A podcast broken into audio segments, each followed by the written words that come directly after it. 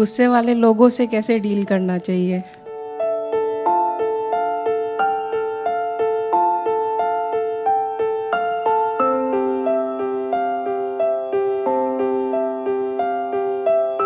अभी प्रकृति है गर्म तो हमें हमें ठंडा रहना चाहिए।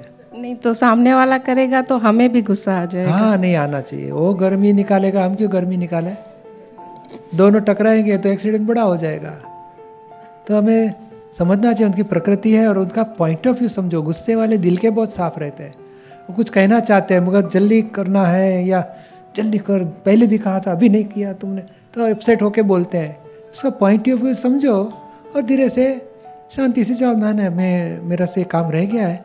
आपने कहा मैं अभी पूरा करती हूँ। ऐसे कुछ सॉल्यूशन निकालो। तो डर की वजह से वो जैसे बोले वैसे करना चाहिए। नहीं डर की वजह से नहीं उनका पॉइंट ऑफ़ व्यू समझ के सॉल्यूशन निकालो। नहीं हो सके तो कहने का, देखो ये दो चीज़, तीन चीज़ आपने बताया ये दो पॉसिबल नहीं है, ये पॉसिबल है। इसके लिए प्रॉब्लम है, आज का आज तो नहीं हो सकता है, दो तीन दिन में हो सकेगा। ऐसे सॉल्यूशन निकालो। पर वो अपसेट हो गए तो ये क्या है कि काम बाजू पे रह जाता है? तुमने गुस्सा क्यों किया? मैं करूँगा।